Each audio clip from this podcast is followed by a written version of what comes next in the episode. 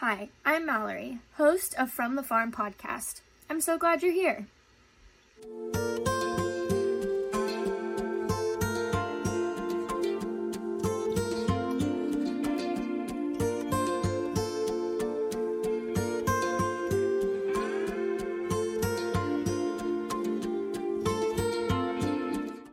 Fabulous guests with me today. I have Aaron and Jeff. So these are two alum of the Feed the World program, which is an Ohio Wheat um, led and owned project. Uh, let's just jump right into it. Aaron, do you want to go ahead and start by introducing yourself? Yeah, I can do that. So my name is Aaron Molden, and I am the biotechnology career tech program teacher at Kettering Fairmont High School in Kettering, Ohio. And my background, real quick, I actually come from a medical bioscience, biotech background. And so, um, part of the reason why I got involved with Feed the World about four years ago is I had a lack of agricultural education. and I'm teaching biotech, and I know that biotech isn't just medical and health. It also relates to all the problems and um, solutions that we can come up for in the world of ag. And I wanted to be more well rounded in my own education. And so um, I can't remember who suggested it to me, uh, but I got the suggestion to look into this, and I've been participating ever since. It's been really fun. Jeff, go ahead. I'm Jeff Jospel, and I have taught biology and other life sciences and environmental science and anatomy at Fort Jennings High School in Putnam County for 32 years. And I also have junior high because we're a very small school. And um, I got involved with Feed the World over five years ago. And I believe it was through an email from someone. I saw that there was a workshop, and I'm kind of a farmer at heart, I guess you could say. And I thought, well, this looks really interesting. And uh, I thought I'd give it a try. And uh, here we are.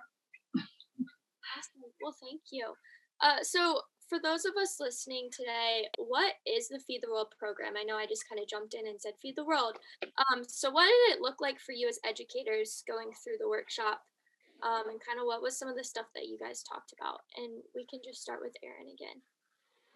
Uh, so, kind of getting ready for this, I went back and was looking up how did I get involved and when did that happen? Um, and the one thing that I remember was a December workshop on um, bioethanol it was a one day workshop where educators got to come to um, Global Impact STEM Academy in Springfield and learn the process and actually uh, participate in hands on learning to make our own biofuel from corn.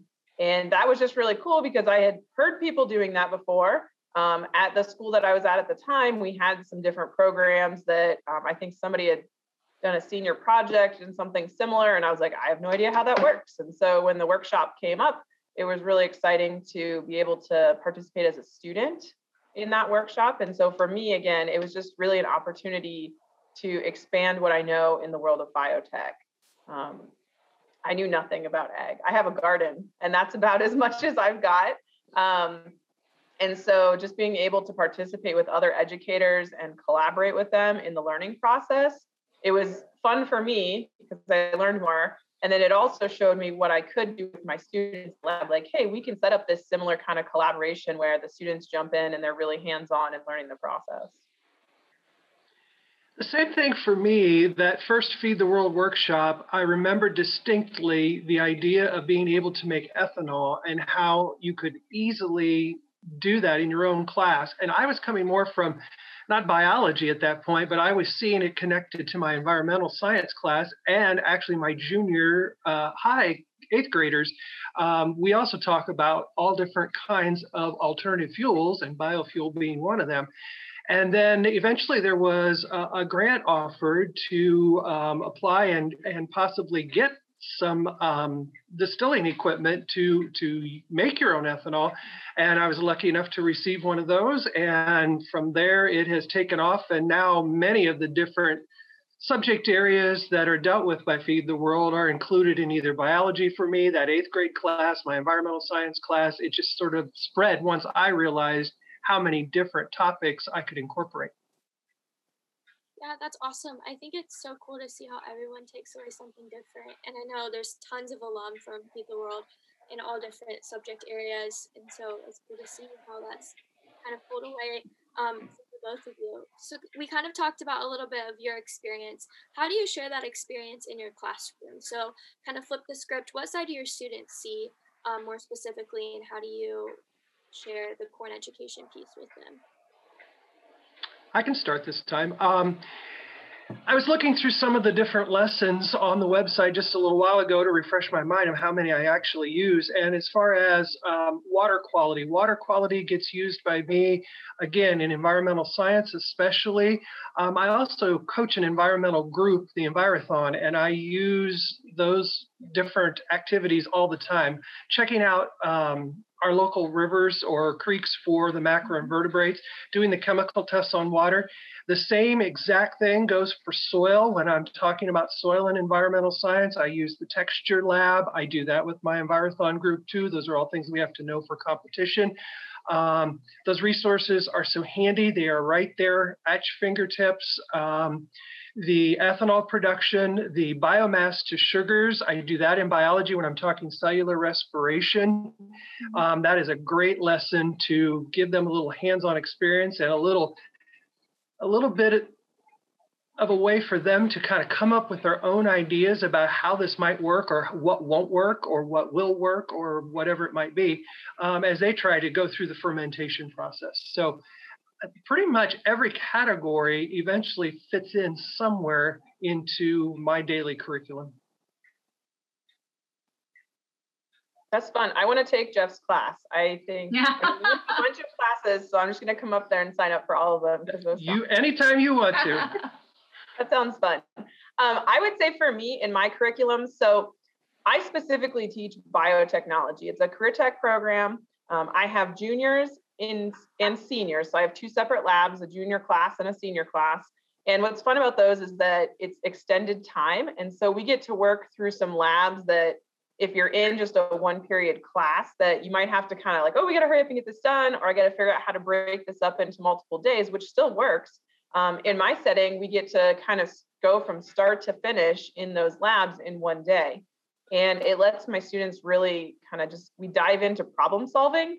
Um, I'm kind of I was looking through the biotech curriculum on the Feed the Web or Feed the World page, and um, one of the big things that we get into is um, genetic modification, genetic engineering, looking at um, how how does that happen? How do those things work? Um, I know that uh, some of the supplies that I've gotten from Feed the World include um, a bacterial transformation kit as well as a green fluorescent protein isolation kit and those have always been very popular with my students. So it's fun. I'll like talk about it um, and say hey by the end of the semester we're going to be making our own genetically engineered uh, bacterial cell. And they're like what? Like no like that's not possible. And you know we spend the semester kind of working on techniques that work up to this lab. And so we'll do we'll work on some microbiology techniques and we'll learn about dna and there's curriculum on feed the world that's really good for um, talking about how proteins are coded from DNA. So we talk about those things, that central dogma of biology. And then when we get to the end of the semester, we get to combine combine all of those skills that we've been learning, and they get to see how successful they are at this experiment.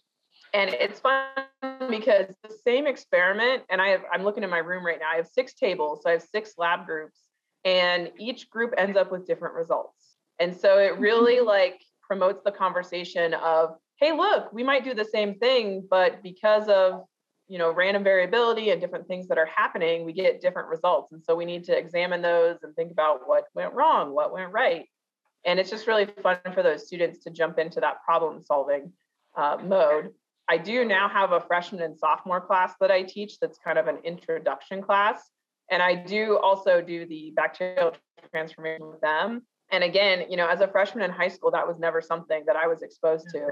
I most i didn't learn until i was in graduate school doing that kind of work. And so it's kind of fun for them to be able to do something that's like super fancy science um, and it makes them think. Like it's just it's the cool thing. I don't know. We have fun with it. And we you know we work hard and they i've had students not get any results. Uh, i guess that you had asked about success stories. Um, one year we got no results when we did this bacterial transformation lab and it should work like it, it's made to work it's it's not going to work you know the same every time, but it's made to work. And we actually had to take a step back and figure out where in the process we went wrong. So one year it's because I didn't give the students fresh bacteria. They were excited to blame it on me. That was okay. Um, and then another year there was um, a batch of solution in the kit that actually they had to call. My students called the company. I taught them how to do that, um, and they they learned that the solution had been recalled. So we got them to send out a new sample, and so the students got to learn some real life applications there. Of like if you work in a lab or if you're working in science, you might have to communicate with the companies that you're working with as well. I love that. It's applying life skills in the middle of science class. Yeah. Jeff, do you have any um, success stories in specific, or what do students kind of come away with that um, maybe you didn't see before implementing Feed the World curriculum into your I, I think a lot of it is connections. Um, as far as my basic biology class, you know, you've got certain things that you have to get covered. You've got a state test at the end of the year and on blah, blah, blah.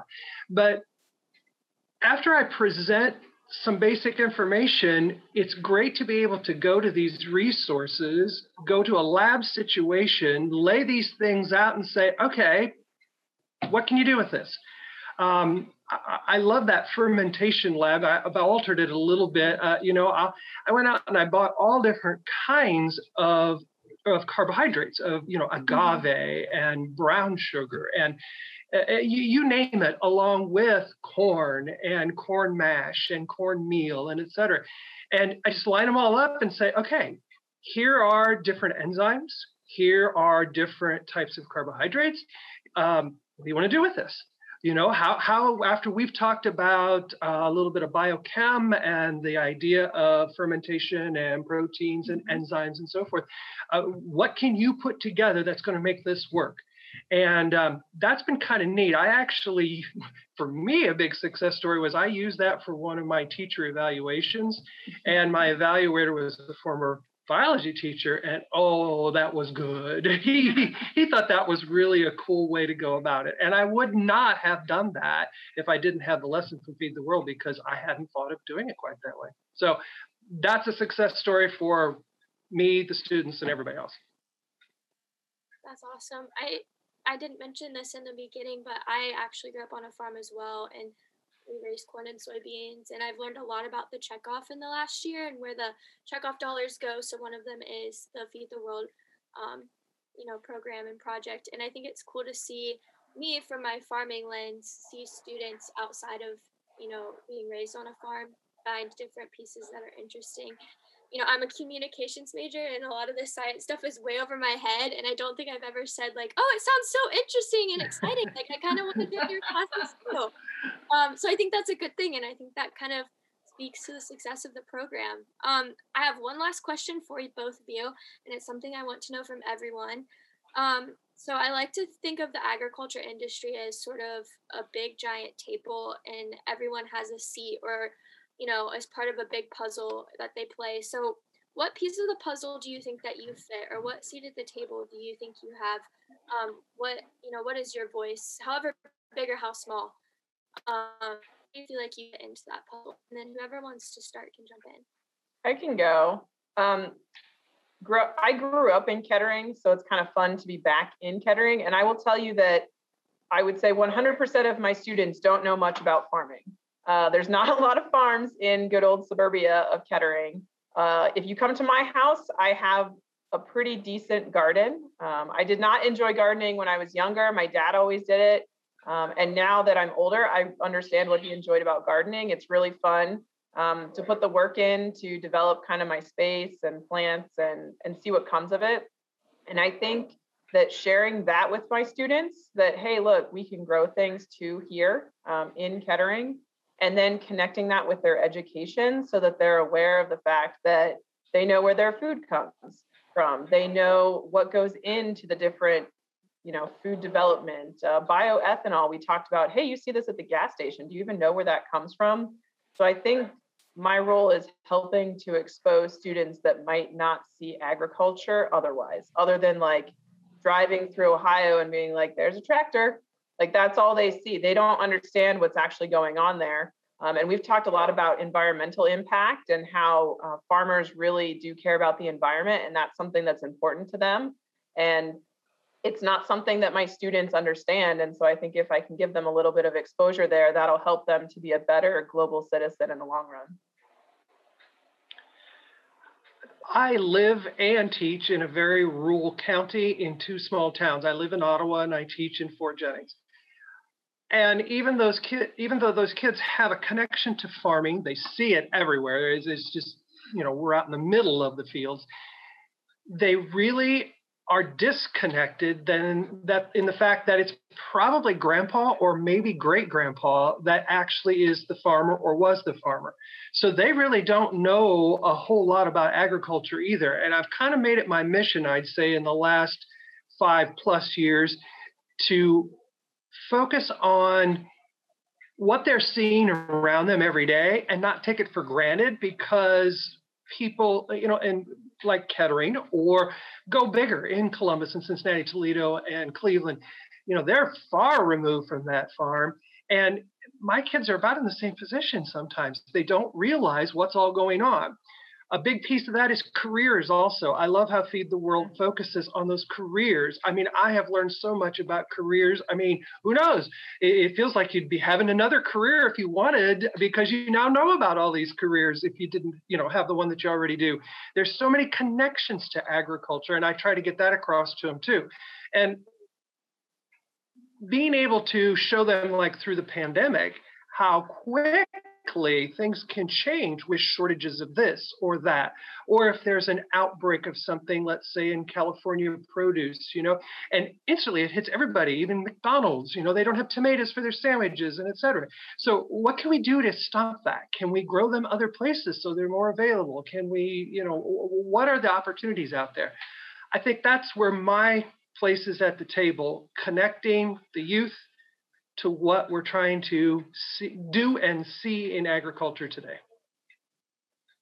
Yeah, that's awesome. I just want to, you know, thank the both of you again for your time today. And it's the beginning of the school year when this is recorded, and I'm sure you have a lot of things happening this afternoon. But I do really appreciate your time and your input, and I've learned a lot from the both of you. And it's cool to see uh, the Feed the World program play out kind of in action. So I wish you best, you both the best uh, with your school year and uh, that you know everything goes smoothly as possible with the climate of everything that's happening. Uh, yeah. Thank you guys so much. I appreciate it.